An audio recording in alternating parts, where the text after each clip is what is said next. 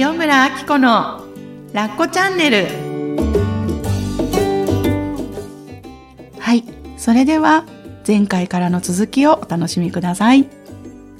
大人になって付き合っている人たちがもうベテランママさんなわけですよ。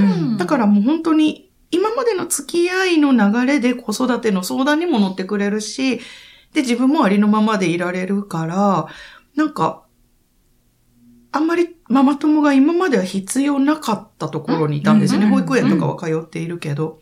ただ、その自分がこの今の人間関係の中ですごく心地いい分、ママ友という付き合いはどうやってやったらいいんだろうっていう一つのなんか、まあ思い込み、勝手に私がそういうのを作ってしまってるのかもしれないけど、なんか、付き合いはちょっと気を使った方がいいのだろうかとかって思ってたんだけど、今のちかげさんの話を聞いてて、あ、私今まで通りでいいんだと思いました。もうすでに保育園でやっぱ時々ね、あの、一緒になるお母さんとか顔顔見知りになって、あ、私いつも通りだなって思いました。なんか、人って変わらないですよね。え、なんとか先生転勤、えー、みたいな、なんか、なんか、あ、こんにちはとかじゃなくて、うん、どうしますか？寂しいとかやってるわとか思ったら、なんか、このままでいいんだなって。できてる。うん。うん、本当に。どこに行っても、このそのままで、うん、それですね。ですよ。でもその代わり、やっぱ子供絡みの付き合いなので、いろいろあるんですよ。場所も。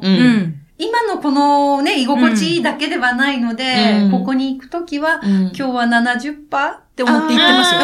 自分で。それでいいと思って。私もそれわかります。全開にしたら、あの人、ドン引きしたら、うんうんうん。ってなっても困るので、今日はあの子の、この付き合いだから、70%の私と思ったら、もうそうやって自分を、最初から70%の私で今日は行くって思ったら、もうそれはそれで、あ、あの、よかったねってなるし、うん、なんかその、ちゃんと、うん、うん、やっぱり必要に迫られ、すべて100%では見れない部分も、あるのが現実だと。うん、うん、うん。折り合いをつける感じですよね、やっぱりね。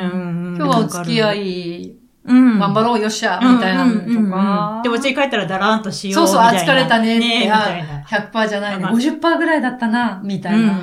あのね、多分ね、そういうふ、それを楽しめるようになる前に、100%の自分で人と関わるってことをまずした方がいいですよね。あの、何かって言ったら、その70%の自分、50%の自分っていうのはもうやってるんですよ。社会人として。で、やってるんだけど、辛い方向でやってるんです。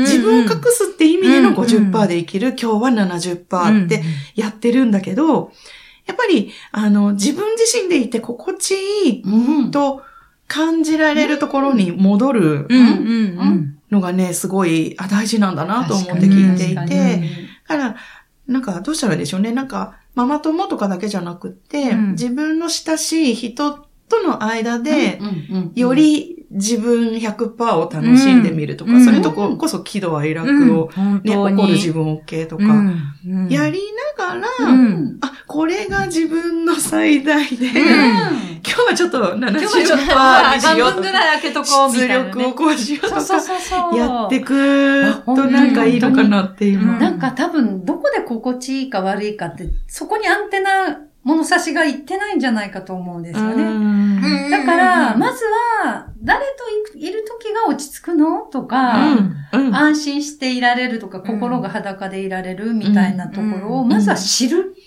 ことからかなと思って。本当家族の中でもあると思うんですよ。このお兄ちゃんといる時は、なんか気使わないでいいのに、こっちといるときは、なんか気が張っちゃうみたいな、家族の中でも。ある。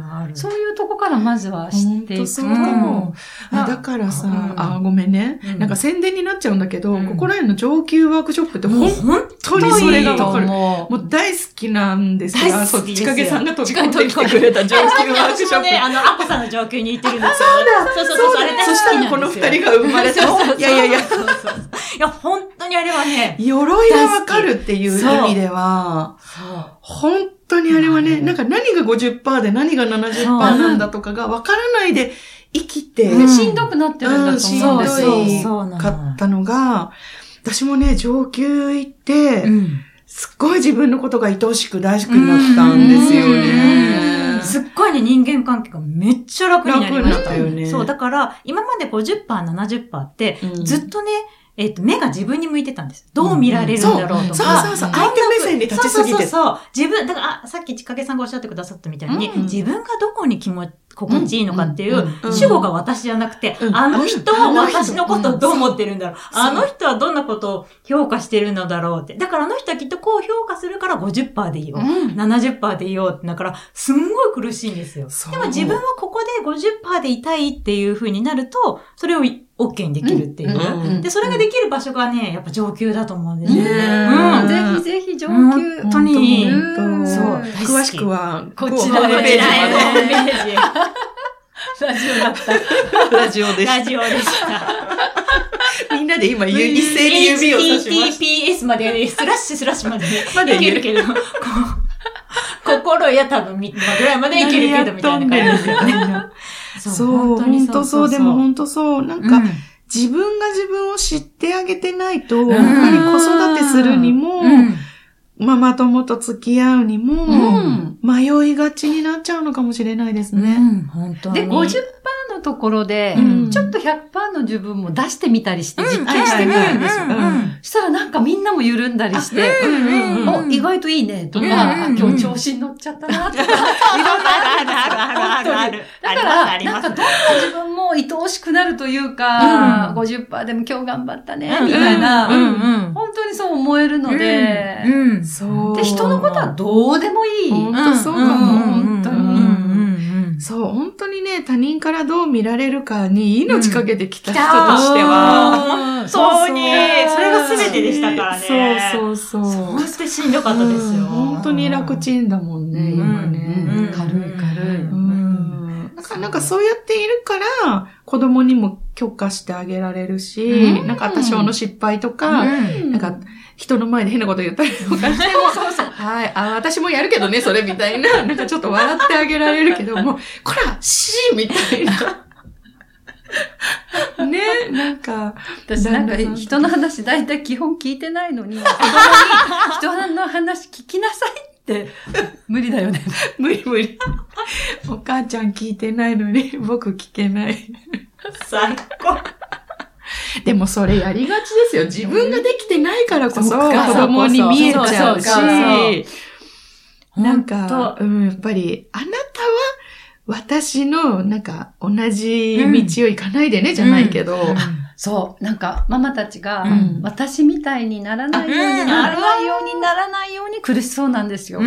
うん。で、なっとるっちゅう私、ねなんかあの、本当にそういう人にたくさん出会いながら、私みたいになったら、うん。ダメですか？って投げかけるんですけど、うん。結構、うん。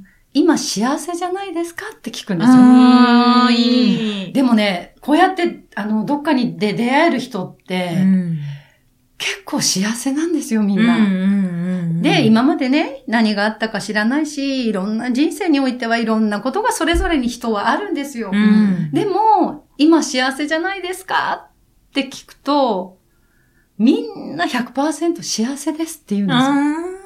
あ、だからら嬉しいですね、それも。私みたいになっても、あの子が、うん途中何かがあって苦しい辛い経験があったとしても、うん。大丈夫にたどり着けるわけだから、うん。幸せで言える自分になるわけだから、うん。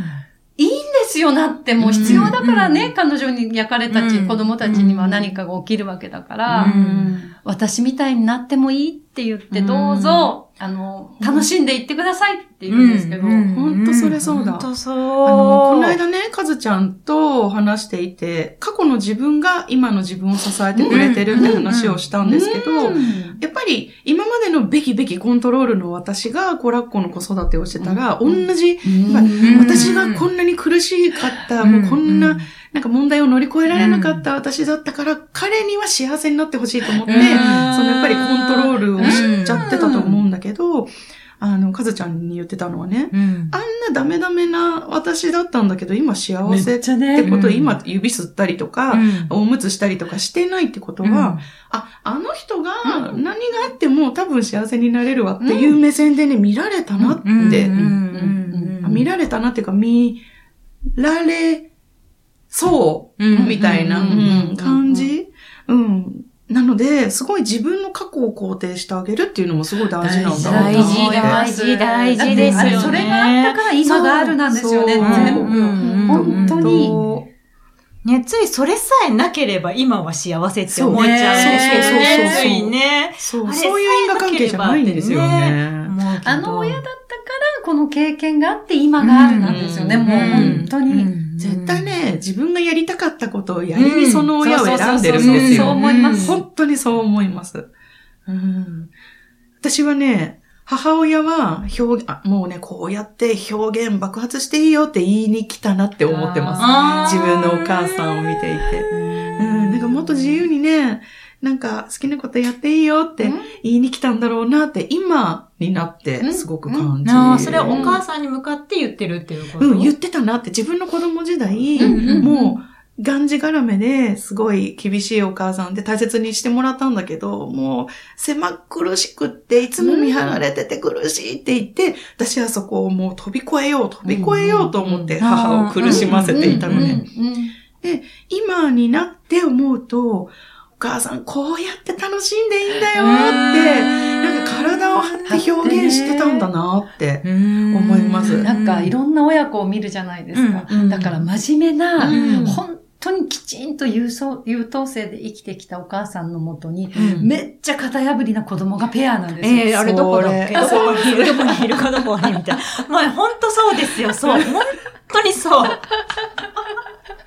ここにいた。ここにいた。ここにいた。本当にそう、本当にそう、本当にそう。想像を超えてきますよね。ね。うん。コントロールとかっていう言葉が、そう。もう追いつかない。そうそうそうそうそうそう。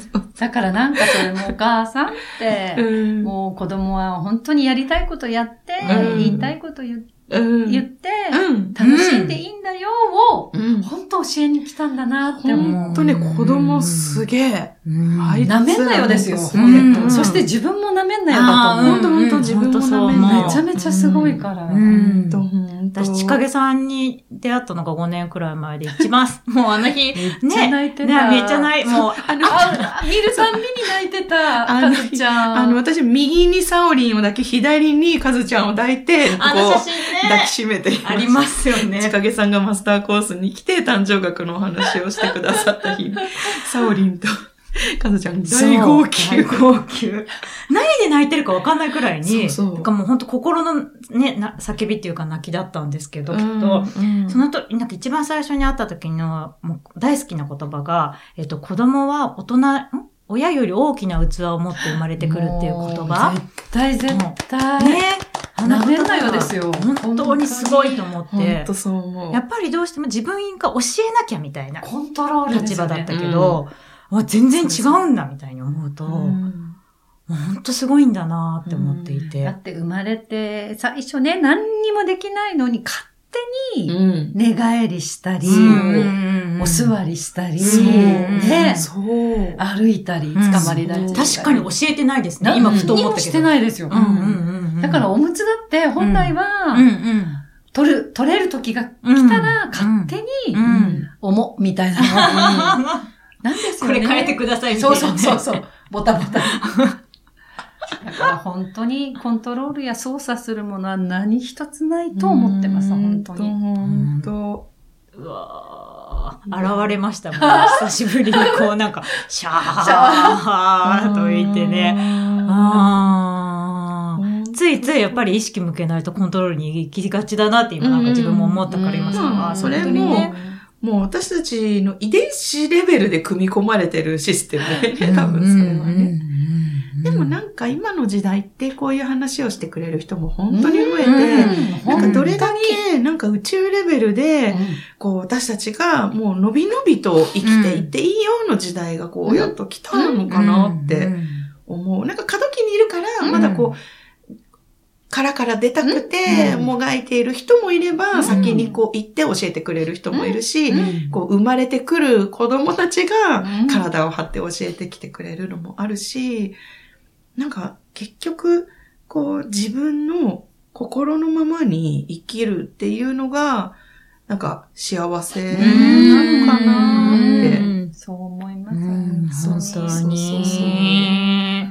なんか、心のままに生きるのが幸せだったら、な時々聞かれるんですけど、うんうん、じゃあ人殺しても幸せいいんですか？とかって言われるんだけど、うん、あのー、人って幸せになるために生まれてきてるって、うん。うん、あの、松田博夢くんっていうフィリピンのセブ島からちょっと行ったところ、バジャウ村で、あの、ね、日本人の若者が一人ピュッとこう、水上コテージの村で生活している、すごい面白い少年、青年がいて、えっと、ちかげさんにね、紹介していただいて、一度ね、お会いしたことがあるんですけど、ひろむくんにね、その質問をちょっとぶつけてみたの。あのね、よく、そのね、心のままに、ひろむくん自身ももう感じたことをやりたいって思ったことをやってきた。高校も卒業っていうなんか資格、ね、そう、卒業っていう資格がうざいから、なそれがあるとなんか嫌だって思ったから、卒業する日の前の日に退学して、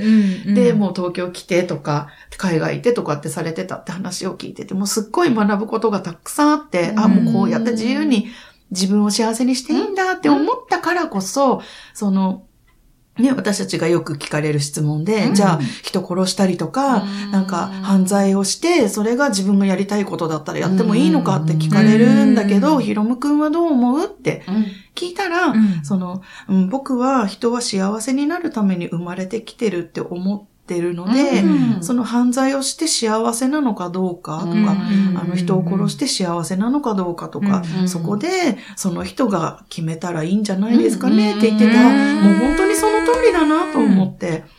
だから、なんか、自分をどうやったら幸せにしてあげられるかっていうところにいっぱいエネルギーというかね、あの、なんか注いであげるといいのかなって思って、ね。ママさんたちも、うん、子供を幸せにしたいんだけど、うん、その前なんですけどね。そうそうそうそう。本当そうなの。ねそうなの。でももう時代も変わって、本当平成ももうすぐ終わり。終わりますね。なんかその、古いお母さんたちの、の、こうあるべきっていうまんま、いることがもう時代遅れになっちゃってますね。そうなんです。私たちはそこを、やっぱり価値観を、自分自身の価値観と、あと、集合無意識っていうのかな、うん、そうやってもう遺伝子レベルで引き継いできたそこら辺の価値観を、やぶ、超えていって幸せをこう実現していく世代なのかな？ってすごく思ってるから、やっぱり、ね、なんかそこに伴うのは罪悪感なんですよ。お母さんが大事にしてきた罪悪感。こうすると、あなたのためよ。あなたのが喜ぶから、あなたを幸せにするからってやられてくれば来るほど、子供が受け取るものは罪悪感。苦しいですね。愛という罪悪感なんですよね。愛という罪悪感。そう。でもちろん本当純粋な愛をもらってるんだけれども、やりすぎちゃうと、例えばね、二十歳過ぎてからも、ね、私はいいからあなたがこうしなさいとか、あなたの幸せを思ってとか、そういう風にされちゃうとね、子供は苦しくて、どんどんどんどんお母さんを喜ばせなきゃって、お母さんに悲しい顔をさせないようにって、お母さんを幸せにするために生き始めちゃいがちなんですよね。そうですね。だからこそ、そこにまず自分たちが気づいて、お母さんはお母さんであれをやりたいんだからやらせておきつつ、自分はもうお母さんの価値観とは別のところで生きるってね、なんか決めてあげる。怖いけどね。そこ怖いですよね。すごい怖い。なんか私たち親もすごい一つ思っていることがあってね、子供を子育てしながら、子供が子供の人生を自分の足で一歩ね、踏み出すときに、蹴飛ばしていけるぐらいの親でなければならないと思ってるんですよ。マジで。うん、わかる。もう乗っかって、もう、重くなったら、よとかじゃなくてね。その本人たちがやっぱ自分の人生を生きれなくなるから、本当に愛情ではあるんだけど、すべてが、やっぱり重くなりすぎたり、バランスを崩すと、しんどさっていうのがみんなに生まれてくるなっていう。もう蹴飛ばしてあばよと行け、言ってくれる、寂しいけども、本当にそれ思う。なんか、ね、なんか本当にいろいろ最近もいろんなことがあって感じるのは、親の価値観を超えるために子供が来てるんだなって。うん、だから超えさせないようにするんじゃなくって、この親が大事にしてきたものを、なんか学ばせるんではなくって、もう私のね、座右の銘、俺の屍を超えていけ。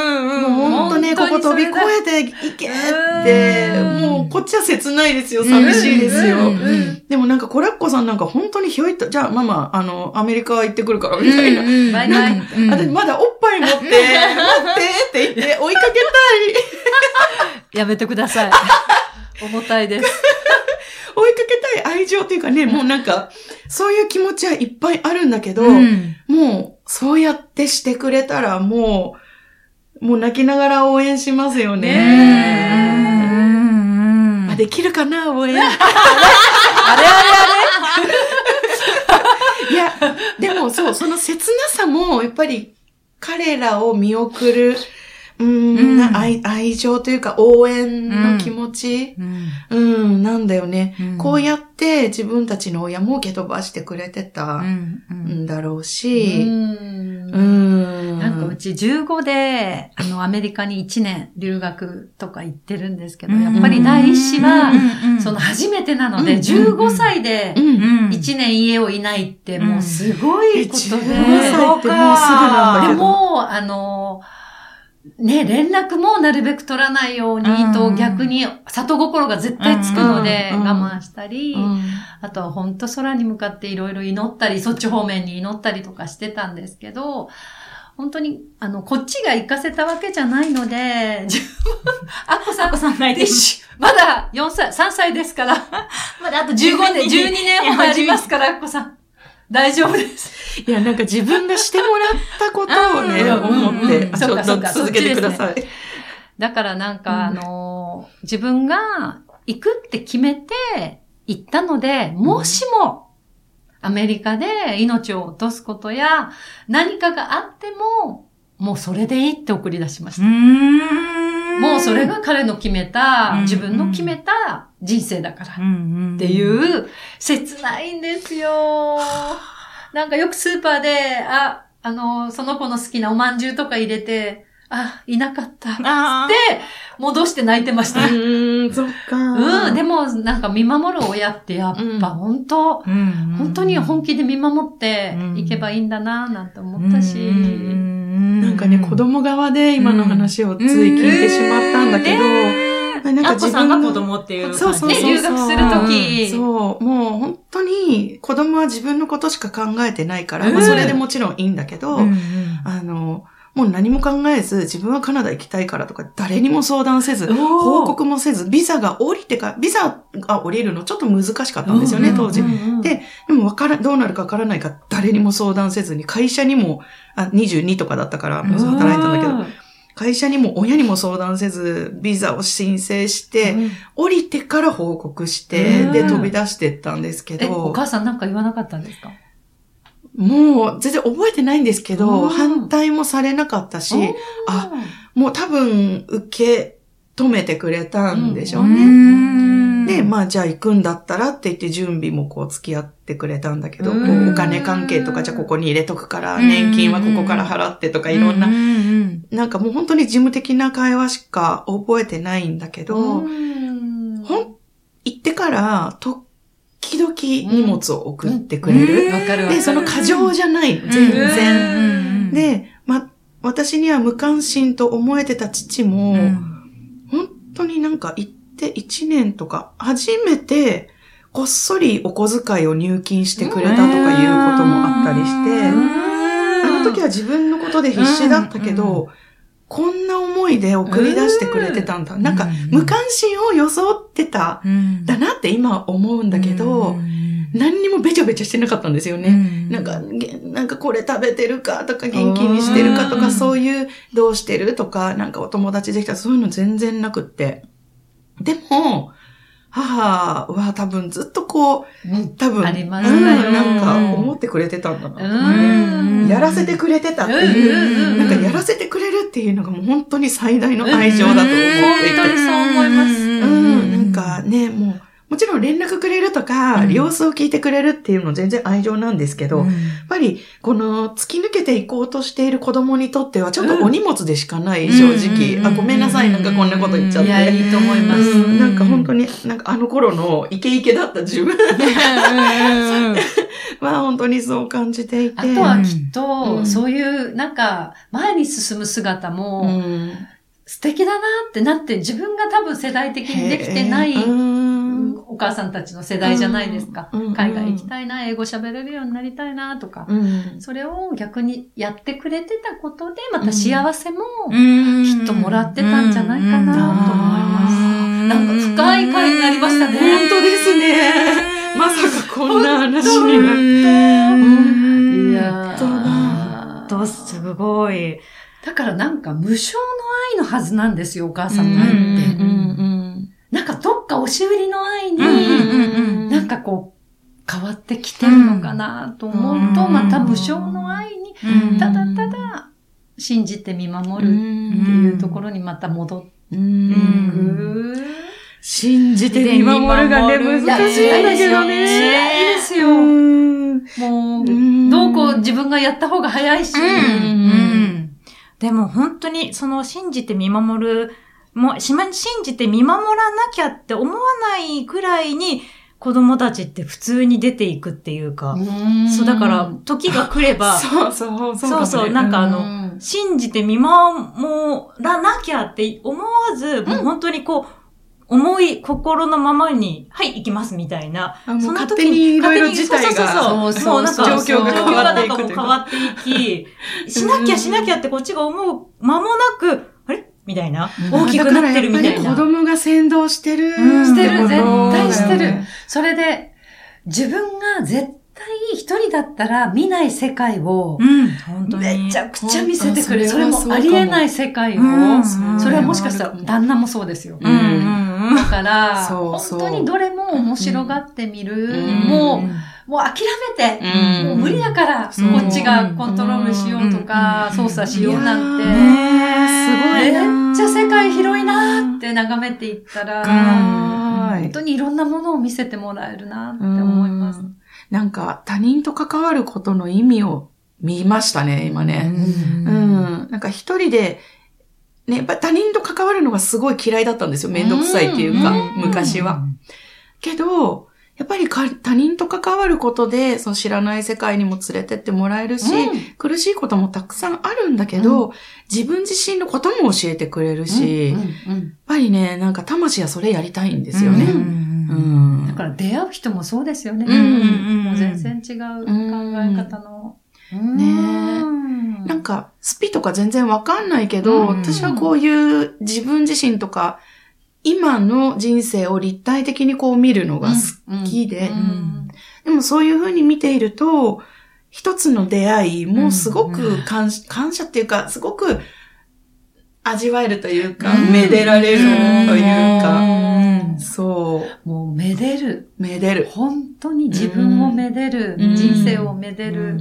ね、家族をめでるとか、人をめでるとか。めでるって素敵ですね。本当に。ね日本語って、日本語ってね、うん。さあ、なんかすごい回になりましたが。当にありがとうございました。ました。よかったらね、あの、遊びに来てください。お願いします。ありがとうございました。さんでした。ありがとうございました。バイバイキン。バイバイ。はい。では、アッコさんからお知らせがあります。はい。えー、このポッドキャスト番組の、えー、第14回から17回までにわたって、ゲストとして来てくださっていた、はい。うん、青木千景さんと、千景さん、はい、なんと、公開収録トークショーを開催することが決まりました。公開収録。えー、日付がですね、はい、6月の4日火曜日。火曜日ですね。はい。はい、で、えー、こちら詳細はですね、はい、私の塩村明子のブログで、はい、えー、お伝えいたしますので、はい、皆様、よかったらこちらチェックしてぜひ参加してください。ぜひぜひしてください。えっと、皆さんのご質問とか、思っていることなどを直接ちかげさんに聞いていただくチャンスですし、えっとね、お答えいただいたりとか、ね、もう言いたいことがあったら全部ここで話してねという場を作りたいと思います。はい。よかったら来てください。いらしてください。待ってます。待ってます。